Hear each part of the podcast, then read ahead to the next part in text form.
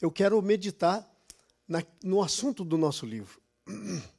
Claro que um livro não consegue falar tudo o que tem a ver com esse assunto, é um assunto da nossa vida toda. Então, vencendo a obscuridade. Nessa noite eu quero falar com vocês sobre vencer a obscuridade na nossa alma. Então, antes da gente começar a falar isso, eu quero colocar as bases daquilo que eu vou falar com você. Muitas vezes a gente entra no assunto, não sabe de onde veio, nem por onde vai, é como aquele que é dirigido pelo Espírito Santo, diz a Bíblia, né? Mas nós precisamos saber o que é que nós estamos falando, colocar as bases daquilo que nós estamos falando. Quando nós dizemos é, salvação, diga comigo salvação. salvação. Nós estamos pensando que nós estamos falando de uma coisa. Nós não estamos falando de uma coisa. Nós estamos falando de um processo que tem várias etapas. Nós estamos falando como que de como um guarda-chuva embaixo do qual tem muitas coisas. Então nós dizemos salvação, eu sou salvo. Hum. Biblicamente você foi salvo, biblicamente você está sendo salvo e biblicamente você será salvo. É o processo da salvação. Você foi salvo quanto ao seu passado. Quando você nasceu de novo, você foi salvo, você foi regenerado, nasceu de novo. Você foi justificado. Você foi justificado da condenação do pecado. Você foi salvo da condenação do pecado. A Bíblia diz agora não há nenhuma condenação para aqueles que estão em Cristo Jesus. Amém? Amém? Então você foi salvo quanto ao seu passado da condenação. Você não tem mais condenação sobre você. O sacrifício de Jesus é suficiente e amplo e poderoso para te salvar de toda a condenação. A Bíblia diz: quem intentará acusação contra nós? Não é isso que está escrito lá em Romanos 9? Ninguém pode acusar. Então você foi quanto ao seu passado salvo disso. Quanto ao seu presente, você está sendo salvo. Você está sendo salvo do poder do pecado. Você foi salvo da condenação do pecado, agora você está sendo salvo do poder do pecado. Agora, é necessário entender uma coisa. Eu tenho encontrado pastores e pastores, eu trabalho muito com pastores. Eu faço coach com pastores, eu sou mestre coach. E, e faço muitos, muitos, muitos retiros com pastores. E há uma coisa confusa até na cabeça dos pastores, a grande maioria dos pastores que eu tenho encontrado é, tem dúvida nesse assunto. Então preste bem atenção, é uma coisa que eu quero dizer de maneira simples, mas não é simplória. É simples, mas é profunda. Então veja só, quando você nasce de novo, você nasce de novo no teu espírito. Quando você nasce de novo no teu espírito, a tua velha natureza, aquela que veio do Adão, aquela que fazia você pecar, porque você não peca, não sei se você já parou para pensar nisso, mas você não peca para se tornar um pecador. Você peca porque você é um pecador. Há uma natureza pecaminosa. Então, quando você nasce de novo, essa natureza pecaminosa é tirada de você na cruz. Só tem uma coisa que trata com a velha natureza. A velha natureza é demoníaca. Ela não pode ser ensinada, ela não pode ser acalmada, não pode fazer nada com ela. A única coisa ela tem que ser extirpada de você, tirada de você, ela tem que morrer. Onde está escrito isso? Romanos 6. Sabendo isto, que foi crucificado com ele, Romanos 6, 6. Sabendo isso, que foi crucificado com ele o nosso velho homem. E aí diz: para que o corpo do pecado, que é o pecado do Adão, seja destruído. No novo nascimento, esse corpo do pecado é destruído. E sabe o que acontece? A vida de Jesus é colocada no teu espírito. E se a vida de Jesus é colocada no teu espírito, vem para viver no teu espírito o Pai, o Filho e o Espírito Santo. Então presta atenção nas bobagens que tem no cristianismo por falta de, de entendimento. Tem gente que pensa que tem duas naturezas. Eu sou cristão e eu tenho duas naturezas. Eu tenho a natureza do Adão e eu tenho a natureza de Jesus. E até gente que, que é bem comportamentalista, né, que pensa que tem dentro de si mesmo dois, dois cachorros, um branco e um preto. E tem gente que diz que para você matar aquele que você não quer, você tem que deixar de alimentar. Gente, como é que você nasceu de novo? Vai ter duas naturezas. A natureza do Adão é trevas. É trevas. Como é que você vai ter a natureza de Jesus, que é a luz dentro de você, misturado com trevas? Como que você vai ter duas coisas opostas dentro de você ao mesmo tempo? Isso é confusão de identidade. Como é que você pode ser ao mesmo tempo ser filho de Deus e filho do diabo? Então, no novo nascimento, esse assunto é resolvido. Você nasceu de novo, não tem mais condenação, o pecado não tem mais condenação sobre você. Você está justificado, você nasceu de novo no espírito. Mas eu tenho uma notícia para você. Quem é você? Você é corpo, alma e espírito. Então, o teu espírito, no teu espírito a coisa foi resolvida. Tem lá a natureza de Jesus vivendo em você, o Pai, o Filho e o Espírito Santo lá dentro, mas você tem uma coisa chamada alma. Hum, a alma, Deus lida com ela no teu presente. No teu passado, Deus lidou com a condenação sobre você. No teu presente, Deus lida ajudando você a vencer o poder do pecado. E a Bíblia diz: e o pecado não terá mais domínio sobre vós.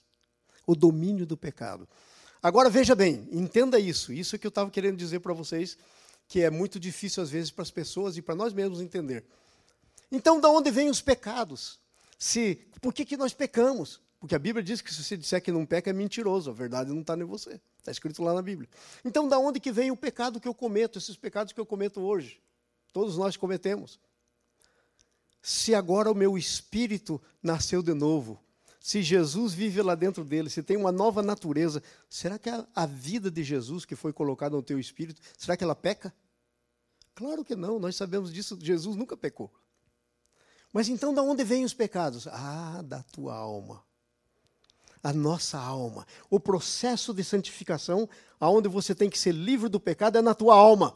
E o terceiro e final a terceira e final parte do processo é quando você vai ficar livre da presença do pecado. Você fica livre da condenação, na santificação fica livre do poder, na glorificação, que é quando você morre e vai com Jesus, ou Jesus vem te busca, te dá um corpo novo, qualquer coisa assim do gênero, você é livre da presença do pecado.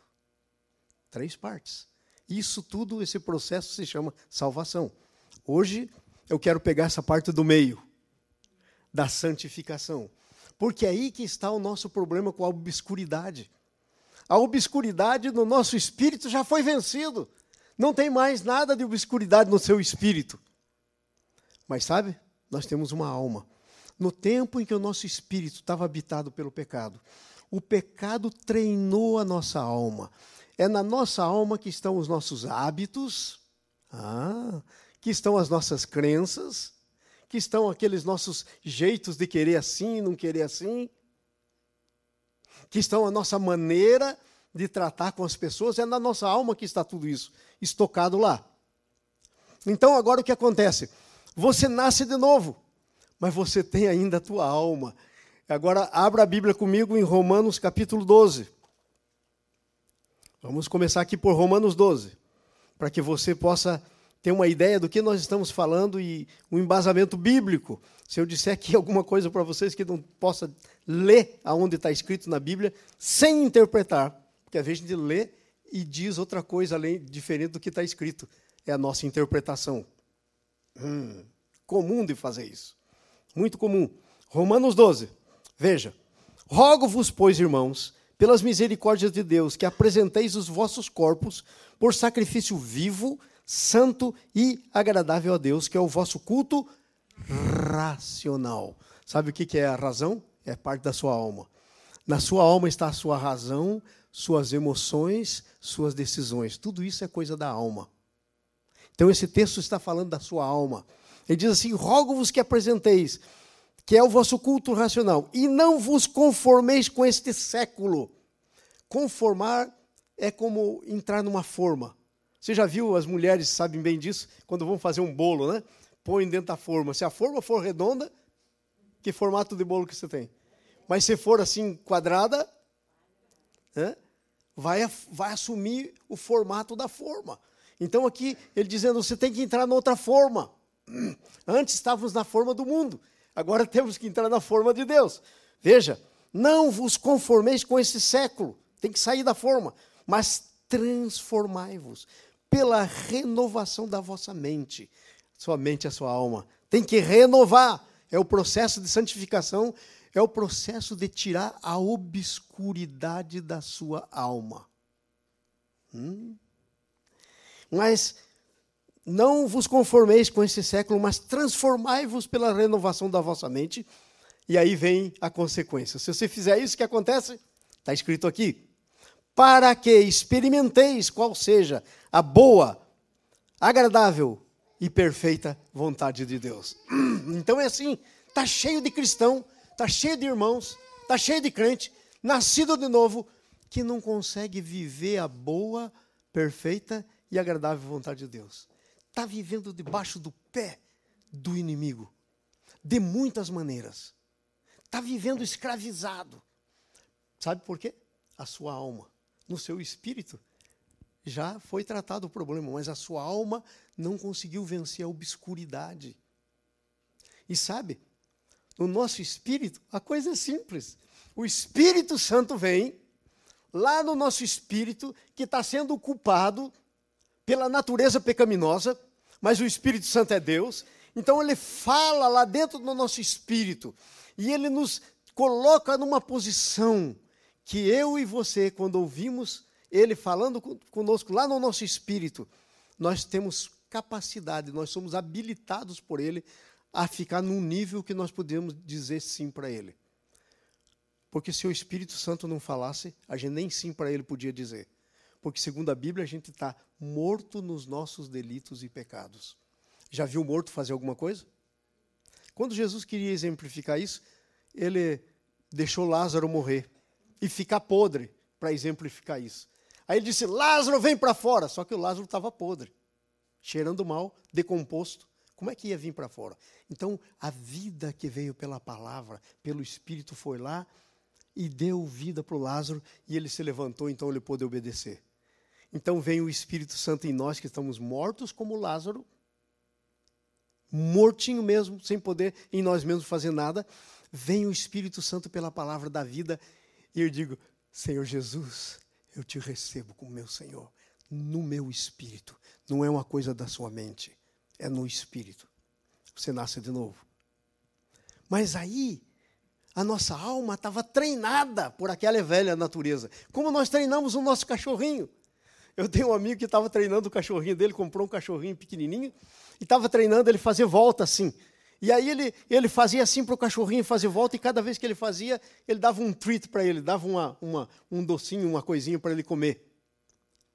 Estava mudando o comportamento do cachorrinho. E aí então ele fazia. Eu lembro, estou lembrando disso falando do cachorrinho, estou lembrando do meu neto, o Lucas. É, quando ele é menorzinho, a gente ficou freguês do, do aquário lá em Atlanta. Atlanta tem o maior aquário do mundo. Então eu tinha um passe anual, porque o Lucas queria ir sempre no aquário. E ele amava o show dos golfinhos. Aí um dia eu tive uma curiosidade, falei: "Ah, eu vou perguntar para essa treinadora de golfinho quanta, porque eu, se você notar, cada vez que o golfinho faz alguma coisa, eles vão lá e dão um peixinho na boca dele. Aí eu disse, eu quero perguntar para ela quantas vezes esse golfinho obedece sem ganhar o peixinho. Ela disse, no mínimo cinco vezes. E a pior notícia é essa: que depois das cinco vezes, quando ele começar a não obedecer, mais, agarra outro golfinho para treinar, porque isso você não treina mais. Sabe? O treinamento. Então a nossa alma, ela foi treinada, e nós temos agora que destreinar nossa alma. Aqui está Romanos 12. Nós temos agora que, que transformar a nossa alma. E é esse processo de transformação que tira de dentro da nossa alma a obscuridade. E isso é muito importante, porque veja o que diz no versículo: para que experimenteis. Sem tirar a obscuridade, você não experimenta. Para que experimenteis qual seja a boa, perfeita, agradável vontade de Deus. Agora vai lá para Mateus Vamos lá para Mateus, capítulo 16. Esse texto é um texto maravilhoso. é, no Mateus capítulo 16, Jesus estava falando com os discípulos. Ele resolveu fazer uma pesquisa de opinião. Ele disse: Quem, quem aí o povo diz que eu sou? Perguntou para os discípulos. Aí uns disseram assim, no começo do capítulo 16. Mas nós vamos ler é, do versículo 21 em diante. Ah, não, 24 em diante. No começo, Jesus estava fazendo a pergunta: quem sou? E um disseram é João Batista, Elias, alguns dos profetas. E aí Jesus disse: e vocês quem dizem que eu sou? Aí o Pedro se levanta e diz assim: Ah, tu és o Cristo, filho do Deus vivo. Aí Jesus diz para ele: Pedro, você é um bem-aventurado, porque não foi carne, alma, não veio da tua alma, não foi carne, nem sangue, não é uma coisa corporal, que te revelou, mas foi o Pai que está no céu. Então o Espírito Santo de Deus revelou para ele quem era Jesus. E aí ele te digo, você é Pedro, tá lá, chaves, aquela coisa toda. E aí então o Pedro está lá, tem as chaves né, do reino, dar-te as chaves do reino, que ligar será ligado, que desligar será ligado, você sabe da história. Aí de repente Jesus diz: Bom, agora que vocês sabem quem eu sou, eu sou o Cristo, então eu tenho que ir lá para Jerusalém, morrer, sofrer muita coisa e ressuscitar. Eu tenho que ser o Cristo. Ué. Aí o Pedro, a alma do Pedro se manifesta. No espírito lindo. Tu és o Cristo. Mas agora a alma se manifesta. E o Pedro começa a pensar: peraí, esse negócio não está certo, porque eu tenho um projeto. Agora, quem de vocês me diz qual era o projeto, Pedro? Eles brigaram por causa disso. O projeto era o seguinte: quando Jesus estabelecesse o reino dele, pensaram que ia ser um reino político, era um sentar na direita e outro na esquerda. Está lá na Bíblia, eles brigaram por causa disso. Aí o Pedro, peraí, vai acabar com o meu projeto, se você faz isso. vai acabar com o meu projeto. Aí Jesus, ele diz assim, Jesus, dá licença, vem cá. E aí, eu, se eu fosse eu, faria assim, esse é o meu jeito de fazer. Não sei como é que o Pedro fez, mas eu faria. vem cá, Jesus, preciso bater um papo com você, já que eu tenho as chaves, né? Agora eu sou alguém importante, vem cá. Isso de nenhum modo vai te acontecer. Tem misericórdia, já pensou como é que vai ser? E ele estava imaginando tudo que Jesus passou, na cruz e antes da cruz. Aí Jesus volta para ele e diz: Arreda-te, Satanás, porque não cogita das coisas de Deus, mas dos homens. Que história é essa? Veio à tona a obscuridade que estava na alma dele. Saiu à tona, quando estava no espírito, estava tudo bem. Aí foi para a alma, saiu à tona a obscuridade. E aí, se Jesus não fosse firme, se deixasse convencer para o Pedro, o Pedro nunca ia poder experimentar o que a gente leu no Romanos: a boa, santa, perfeita, agradável vontade de Deus. Porque Jesus não ia morrer e não teria salvação para a gente. Glória a Deus, ele sabia o que queria. E ele não tinha problema de obscuridade na alma dele. Ele estava pronto. Amém? Então aí, o que é que acontece? Depois disso, Jesus faz um outro discurso no versículo 24. Vão comigo lá. Mateus 16, 24. Veja o que ele diz aí. Então Jesus disse aos seus discípulos, isso aí logo depois do 23, que diz: Arreda-te, Satanás. Agora, não fiquem então assim apavorados, deixa eu abrandar um pouquinho mais. Ele não disse, sai fora, Pedro. Não, ele disse, sai fora, Satanás. O Pedro fica. Então, cada vez que a nossa alma manifesta obscuridade, ele não disse, cai fora, João. Não, ele disse, cai fora, Satanás cai fora a obscuridade. O João fica, o Pedro fica, entendeu? Então não fica com medo, não. Mas, mas veja o 24, logo depois do 23. Então Jesus disse a seus discípulos: Se alguém vir após mim, a si mesmo se negue. Ele está falando da alma. Espera um pouquinho que você já vai ver que ele está falando da alma. Se alguém quer vir após mim, a si mesmo se negue, tome a cruz e siga-me. Portanto, quem quiser salvar a sua vida, perderá. E quem perder a vida por minha causa, achá-la. Agora veja o 26 o que diz. Pois que aproveitará o homem ganhar o mundo inteiro e perder o quê? Ele estava falando do quê? Da alma. Ele está falando. Então, esse negócio de pegar a cruz, tomar a cruz e seguir, não é o processo de nascer de novo. É o processo de santificação. É o processo de deixar o Espírito Santo governar nossa alma. Entenderam isso? Vamos para frente. Deixa eu mostrar mais um pouquinho para vocês. Algumas coisinhas. Vai para Gálatas, capítulo 5. Gálatas, capítulo 5. É isso que nós estamos falando. É sobre isso que eu falo nesse livrinho lá, Vencendo a Obscuridade. Falando sobre esses processos. Capítulo 5. Encontraram? Por isso que eu não encontro, eu estou no Efésios.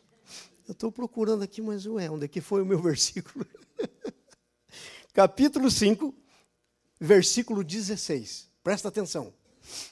Versículo 16. Está aí no telão? Está aí, vamos lá. Digo, porém, andai. Repita comigo, andai. Andai, andai no Espírito. Veja, agora a pergunta é o seguinte: Você poderia andar se não tivesse? Não, o pré-requisito é você ter. Senão você não consegue andar. Ok? Andai no Espírito. Então, você já nasceu de novo. Não está falando para alguém que não conhece Jesus, que não nasceu de novo. Andai no Espírito, e jamais satisfareis os desejos da carne. E nesse texto, carne é a tua alma. Às vezes na Bíblia, carne quer dizer a natureza pecaminosa. Nesse texto especificamente, quer dizer a tua alma. Ok? Então, e jamais satisfareis a concupiscência, porque a carne, a tua alma, luta contra o espírito e o espírito contra a tua alma, porque são opostos, para que não façais o que porventura seja do que? Querer. Aonde que está o querer? Na alma. Está falando da alma. Para que você não faça o que você quer, o teu querer está na sua alma. Está falando da sua alma. Para que não façais o que porventura seja do vosso querer. E aí vai dizendo aí das obras e tal, né? E, e é interessante como é que a coisa vai. Mas o fruto do Espírito, e aí diz, e vai no versículo 24 comigo, 25. 25. Veja o que está escrito aí. Vamos lá? Se vivemos no Espírito, a pergunta: quem vive no Espírito? Quem nasceu de novo. Se você nasceu de novo, você vive no Espírito. Mas precisa um segundo passo. Não basta você viver no Espírito. Gente, sabe o que, que o diabo tem feito? Ele, ele, ele, ele faz o que tentou fazer lá com o povo de Israel. O povo de Israel né, disse: Nós temos que sair para adorar a Deus. Ele disse: Não sai, não. Dez pragas. E aí ele veio e disse: Sai, mas deixa os filhos. Não, não pode. E aí, não, não deixa filho, praga. Aí ele disse: sai, mas não vá muito longe. Entendeu? Quando não pode tirar tudo, ele vai deixando alguma coisa. Então, olha, então nós nascemos de novo, mas às vezes, quando vem a segunda parte, que está escrita aí no versículo, se vivemos no Espírito, nós vivemos, aí diz, andemos também no Espírito. Sabe o que, que tira toda a obscuridade da nossa alma? é o nosso andar no Espírito. Você já tem o Espírito Santo. É possível você andar no Espírito, mas você tem a tua alma, que por tempos e tempos e tempos estava sentada no trono e agora não quer sair do trono, como Pedro, tem seus projetos, tem tudo, e agora sabe o que acontece? Você tem que botar ela na cruz, todos os dias, a cada dia. E quando você faz isso, esse é o processo pelo qual você anda no Espírito. Entenderam? Então temos duas coisas: viver e andar. Não é a mesma coisa. Tem muita gente, então, que o diabo engana. Ah, eu nasci de novo. Se eu morrer, eu vou para o céu. Certo. Mas você acha que é isso tudo que Deus tem para você? É só isso? Não. Deus tem uma vida vitoriosa para você viver aqui agora. Deus quer manifestar toda a glória dele em você aqui agora. Deus quer manifestar o poder dele em você aqui agora. Deus quer que as pessoas vejam quem é ele na sua vida aqui e agora. Então você tem que andar no espírito. Você tem o espírito, mas tem que manifestar, tem que andar no espírito. Amados, essa coisa é tão séria da nossa alma, a obscuridade na nossa alma é tão séria que veja, por exemplo, o povo de Israel, o que aconteceu. Deus tirou o povo de Israel, a Bíblia diz, com mão poderosa, braço forte do Egito. Mandou dez pragas. Aí não tinha jeito de segurar. E quando se arrependeram, vieram atrás do povo de Israel para resgatar eles como escravo. Deus abriu o mar, eles passaram. Quando eles entraram no mar, o mar se fechou, consumiu todos. E aí então o povo de Israel começou a andar no deserto. E chegou num lugar que não tinha água. Deus deu água. Chegou num outro lugar que a água era, sal, era saloba, não podia tomar. Jogou um pau lá, a água ficou boa. As roupas deles, por 40 anos, não se rasgaram. Já pensou andar no deserto 40 anos? As sandálias deles. Eles tiveram saúde perfeita no deserto. Mas sabe o que aconteceu? Deus conseguiu tirar eles do Egito, mas não conseguiu tirar o Egito da alma deles. Leia sua Bíbliazinha. Você vai ver constantemente. Ai, que saudade dos pepinos do Egito. Ai, que saudade Carne, carne. Aí Deus manda as cordonizes e diz: vocês vão comer agora até sair pelo nariz. É, está escrito lá. Tirou do Egito, mas não conseguiu tirar o Egito de dentro. Sabe por quê? Porque o Egito tinha ficado na alma. Os anos de escravidão. Era uma obscuridade total na alma. E eles andaram no deserto, e sabe o que aconteceu com aquela geração? Morreu toda no deserto sem experimentar a boa, perfeita e agradável vontade de Deus para eles, que era a terra prometida. Não puderam experimentar. Não entraram na terra. Entenderam?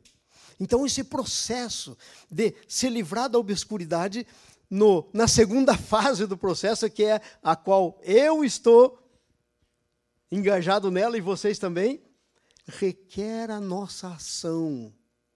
Nós temos o Espírito Santo, ele nos convence, nós temos a palavra de Deus, nos dá a linha, e nós temos que, pela fé, nós temos que ter decisão. Não é uma decisão da carne, é uma decisão do Espírito. Nós temos que decidir pela palavra de Deus, nós temos que negar nós mesmos, tomar nossa cruz e seguir. Porque senão nós não vamos conseguir lidar com a obscuridade da nossa alma. Mas sabe de uma coisa? Eu tenho uma notícia para você. Deus te criou duas vezes. Primeiro, quando fez no ventre da mãe, depois, quando você nasceu de novo. A Bíblia diz: se alguém está em Cristo, é nova criatura. Então, te criou duas vezes. Com um propósito: em que não haja obscuridade na sua alma. Ele quer que a sua alma fique em dia, porque é na sua alma que estão estocados os seus hábitos, os seus conceitos, os seus valores. Ai, irmãos, esse negócio de valores é uma coisa séria.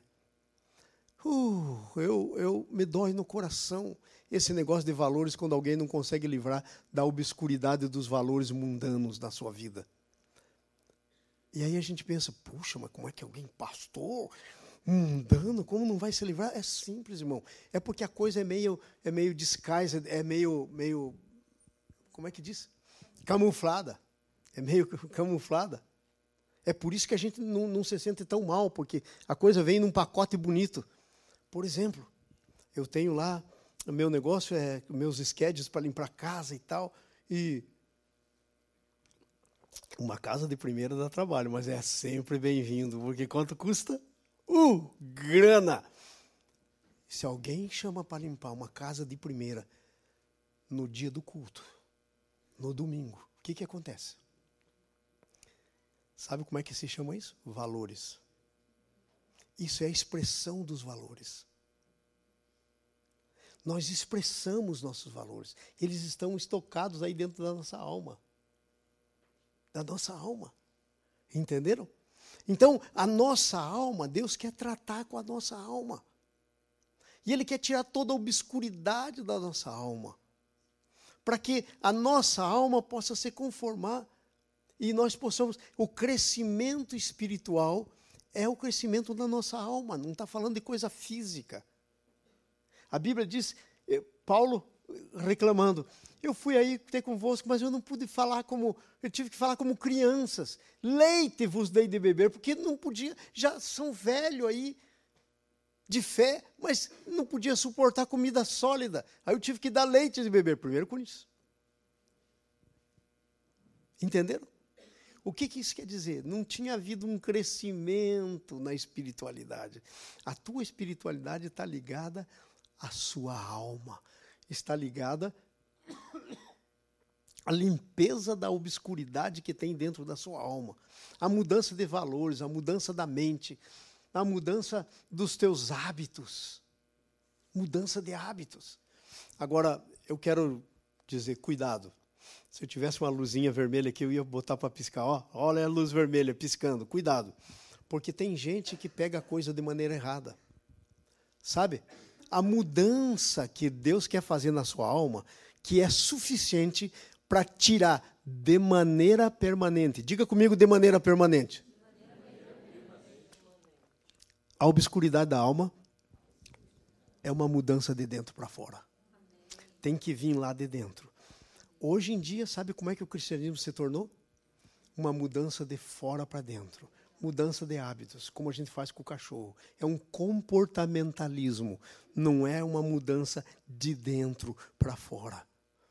Que é resultado da submissão que nós temos para o nosso espírito. Então nós mudamos o, o comportamento. A Bíblia está cheio de, de vezes que ela, que ela mostra o problema do comportamento de fora para dentro. Vou dizer para vocês uma. Tempo dos apóstolos, o Espírito Santo varrendo, literalmente, o um negócio tremendo, milagres e tudo acontecendo. E Jesus disse que ia voltar e o pessoal entendeu que ia voltar logo. Então o que, que eles fazem? Vende tudo que tem, traz aos pés dos discípulos. Mas tinha um camaradinha que ele era meio cabeça. E não estava errado, não. Ele vendeu uma propriedade, o nome dele é Ananias e Safira. Ele vendeu uma propriedade e ele ficou pensando: oh, esse negócio aí, acho que não vai dar certo. E não deu certo mesmo. Vocês sabiam que eles venderam tudo e depois lá em Coríntios, 2 Coríntios, capítulo 8, 9 lá, diz que o Paulo teve que fazer uma grande coleta porque os crentes de Jerusalém estavam passando fome. Esperavam que Jesus voltasse e ele não voltou tão logo como eles pensavam. Então, fizeram bobagem em nome da espiritualidade. Com falta de entendimento. Toda coisa que a gente faz com falta de entendimento gera bobagem. Aí então, Nanisa e Safira vende e disse assim: hum, esse negócio está cheirando mal. Porque depois o que, que a gente vai fazer? Todo mundo está vendendo. Então vamos fazer o seguinte, o, o Safira. Vamos deixar um pouco aí. Aí atrás, um pouquinho. Ok. Então, tá bom, combinamos? Agora, só que tem um negócio, hein? Como é que esse povo vai olhar para a gente se a gente não disser que a gente está entregando tudo? Então a gente vai deixar um pouco escondido e não vai contar. Se perguntarem, a gente diz que entregou tudo. O que, que é isso? Alma, necessidade de ser aceito, de fazer parte. A alma, a alma faz isso com a gente. Você sabe como é que é a alma de, um, de uma pessoa que nunca usou drogas é, vai para o lado das drogas, começa com o grupo. Se chama peer pressure, a pressão dos pares, dos amigos. Começa lá e alguém, tá, e ele diz não, não, não, e daqui a pouco ele, para poder entrar no grupo e fazer parte, ele começa um pouquinho e daqui a pouco já não consegue controlar mais. Esse é o processo. Esse é o processo. Então eu vejo o processo do Ananias e Safira estavam certos. Mas aí eles trouxeram, chegou o seu Ananias, entrega lá aos pés dos discípulos e o Espírito Santo está vendo. Ninguém pode enganar o Espírito Santo. O Espírito Santo dá para Pedro uma palavra de conhecimento. Repita comigo: palavra de conhecimento. Pedro não podia saber nunca o que eles estavam fazendo por ele mesmo. Então o Espírito Santo tem um dom chamado palavra de conhecimento. E disse: Ó, esse cara está mentindo, e está mentindo para mim, está tentando me enganar. Pergunta para ele se ele está trazendo tudo. Ele disse, você está trazendo tudo? Ele falou, uh, tudinho. Pã, morto.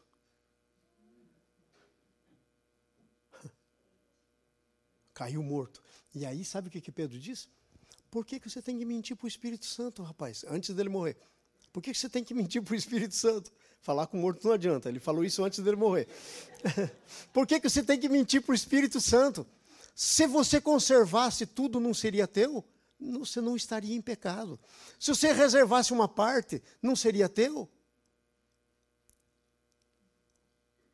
A alma morreu por causa do exercício da alma. E aí vem a dona Safira. Uhul. Entregou tudo? Ó, oh, tudo! Pum, aí tá aí os pés de quem levou teu marido para enterrar aí, ó. Mesma coisa. O, qual é o problema? Alma. Nesse texto não está em discussão se eles tinham nascido de novo, foram para o céu, para o inferno. Não. Só está em discussão o problema da alma, o que a alma pode fazer. Porque às vezes a gente não pensa que é tão sério. Se você vai para outros textos, por exemplo, é, vou te dar um texto aqui bem, bem conhecido, que não é conhecido, mas deveria ser. É, 1 Coríntios 11, onde fala da Santa Ceia do Senhor, por exemplo. A Bíblia diz que na, por causa da Santa Ceia do Senhor estava tendo problema, era tudo problema de alma. E diz que tinha gente que estava doente, porque participava da Santa Ceia de modo errado. E diz mais: e não poucos os que dormem. Sabe o que é isso, dorme? Não é que estava dormindo assim, tinha morrido. Pastor, esse Deus. Gente, esse é o mesmo Deus. Está pensando que o Deus do Ananias e Safira mudou? Os princípios mudaram? Está cheio de gente hoje aí, doente, não sabe por quê. Está tendo problema com a sua alma. Sem contar aqueles problemas horrorosos que logo de cara vêm vem à tona na alma, as feridas da alma, que impedem relacionamentos, que impedem, que impedem tudo. Sabe, são feridas na alma, são coisas nunca tratadas na alma que levam as pessoas a fazer coisas inconcebíveis. Pura alma não venceu a obscuridade. O processo de Deus e o projeto dele é fazer você vencer a obscuridade na sua alma, nesse tempo da sua vida. Se você já nasceu de novo, eu creio que sim. Então agora o negócio é vencer a obscuridade na sua alma. É a santificação. É você ter poder, ser liberto do poder do pecado. Tremendo isso, hein? Tremendo. Gente que já tinha morrido por causa do jeito que participava da Santa Ceia. Sabe o que, que faziam lá na Santa Ceia? Se você não conhece bem o texto, eu conto. Ficavam bêbado comiam demais, glutonaria. Não deixavam para os outros que vinham depois, porque a Santa Ceia não era como hoje é. Era comida mesmo. Os que chegavam primeiro e tinha gente assim, morto de fome, chegava primeiro comia e Paulo diz: coma em casa antes de vir. Está escrito, leia no texto.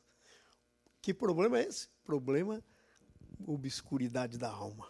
Hum escuridão dentro da alma. Uh, escuridão na alma. Eu quero perguntar para você: você, glória a Deus, em nome de Jesus, já nasceu de novo, está endereçado para o céu, tem um selo. A Bíblia diz que você é selado. Vai parar lá mesmo. Agora, eu não quero saber que vai parar lá mesmo, quero saber hoje. Como é que você está vivendo a boa, santa, agradável vontade de Deus? Como é que você está desfrutando do que Deus tem para você. Porque é o teu desfrutar aqui e agora que glorifica o teu Deus. Quando você morrer e for para Deus, ele não precisa ser glorificado por você. Deus quer ser glorificado por você agora aqui. Mas como é que vai ser glorificado por você aqui agora com toda essa obscuridade na alma, com toda a alma não tratada? Sem tirar para fora aquelas coisas. E aí você fica sofrendo e sofrendo, e como aquela ferida não é tratada, aquilo fica voltando e sangrando e sangrando. E nós somos peritos em jogar para outro a responsabilidade. Uma ferida na alma, com uma sensação foi rejeitado a vida inteira. Aí chegou em Jesus, foi aceito pelo Senhor do universo, feito filho de Deus, mas não conseguiu resolver o problema da alma da rejeição, a obscuridade da rejeição na alma ficou lá. Aí está na igreja, beleza. Trabalhando aqui na igreja. De repente, encontra mais um que está com um problema na alma, tss, faísca para tudo que é lado. Dois polos positivos, duas almas obscuras. Vou sair da igreja. Vou sair dessa igreja porque essa igreja. Exatamente. Eu sou pastor há mais de 42 anos. Eu sei isso. Eu vejo cem vezes isso na igreja. Vezes sem conta na igreja. É isso que acontece. A obscuridade tira, às vezes, você do lugar certo. Tira você do lugar certo. Da onde Deus tinha um propósito para a tua vida. Uma coisa tremenda para fazer na tua vida. Ele te separa. Porque essa é uma das coisas que o diabo faz. Ele é o diabo, mas não é bobo. Então ele olha e fala: aqui, nessa Betel aqui, gente, estou roubado. Se eu deixo essa menina aqui, vai fazer estrago no meu reino. Arruma um que está com um problema na alma e, e aí não vem mais na igreja. Separa do lugar da boa, santa, agradável, perfeita vontade de Deus. Alma no livrinho que eu escrevi lá, eu analiso algumas coisas na vida de Davi. Sabe? Puro problema na alma. Por exemplo, ele era um jovem, não tem nada lá de contando de coisa errada dele, antes desse fato, na área sexual, na área sentimental. Mas aí sabe o que aconteceu? Fizeram lá um decreto que quem matasse o Golias ia casar com a filha do rei. Saul, casar com a filha dele. Aí vai lá ele, vence e tal, e está lá, esperando. Né? Sabe o que, que o Saul faz? Dá a menina para o outro. Aí começa todo o desarranjo familiar na vida de Davi. Nunca tratou disso. Talvez você não imaginava que fosse aí o, o início da história. Aí começou, feridas na alma.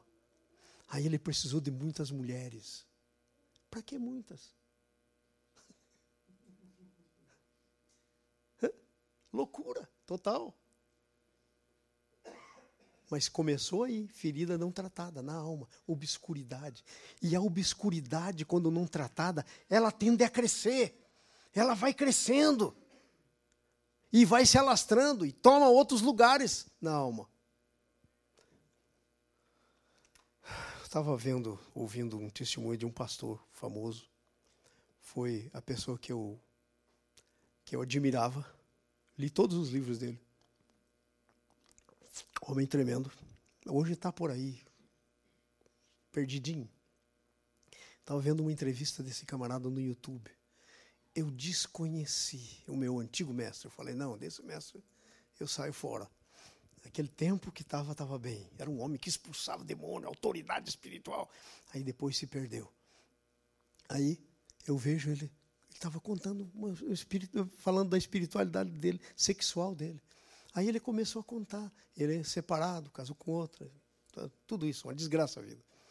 Aí começou a contar que quando era menino tinha uma, tinha uma empregada, ele tinha seis, sete anos, que abusava sexualmente dele.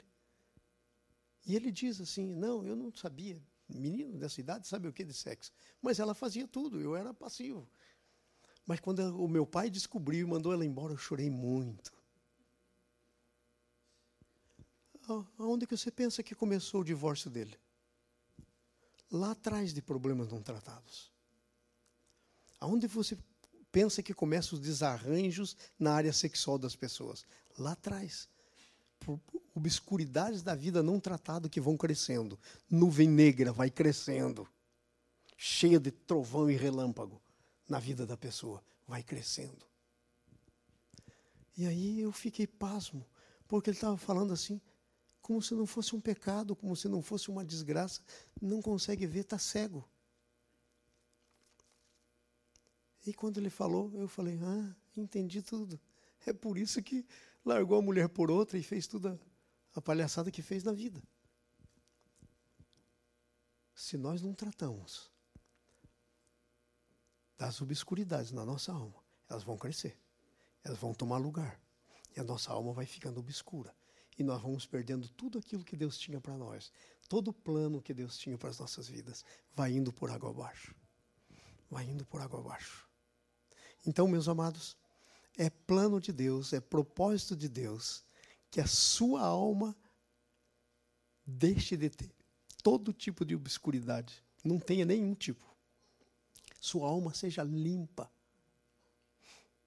sua alma esteja em dia, que as suas feridas sejam curadas. A Bíblia diz: dar-vos-eis pastores que vão eh, tratar das feridas, que vão. Uma das coisas que eu faço muito do meu ministério é cura interior. Tem alguns seminários que eu dou de cura interior. E nada, não só isso.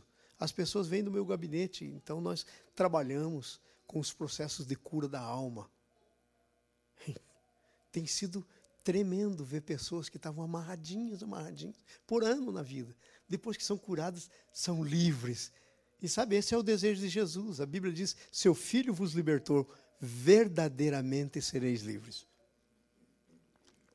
Então, quando a gente olha alguém que foi liberto por Jesus, mas não é livre, adivinha o que tem? Obscuridade na alma. Obscuridade. O Davi nunca conseguiu se livrar de todas. Por isso que a Bíblia conta a história dele, para mostrar o que, que isso acontece. As, as, as coisas ruins dos personagens da Bíblia estão escritos lá não para falar mal deles, para mostrar para a gente o que acontece se a gente não lida com as coisas.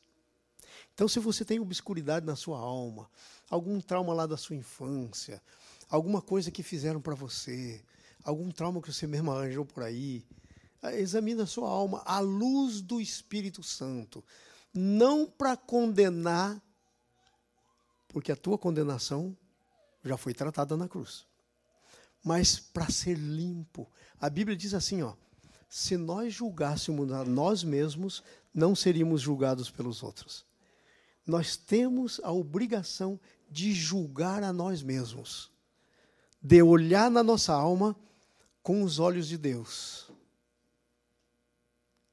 e dizer: Senhor, aqui tem uma obscuridade. Eu preciso tratar disso, Senhor. E à medida que você vai tratando, a sua alma vai ficando mais inteira. Você vai, então, se tornando uma pessoa assim, sabe? Tremenda, tremenda na alma. alma. Problema sério. Veja.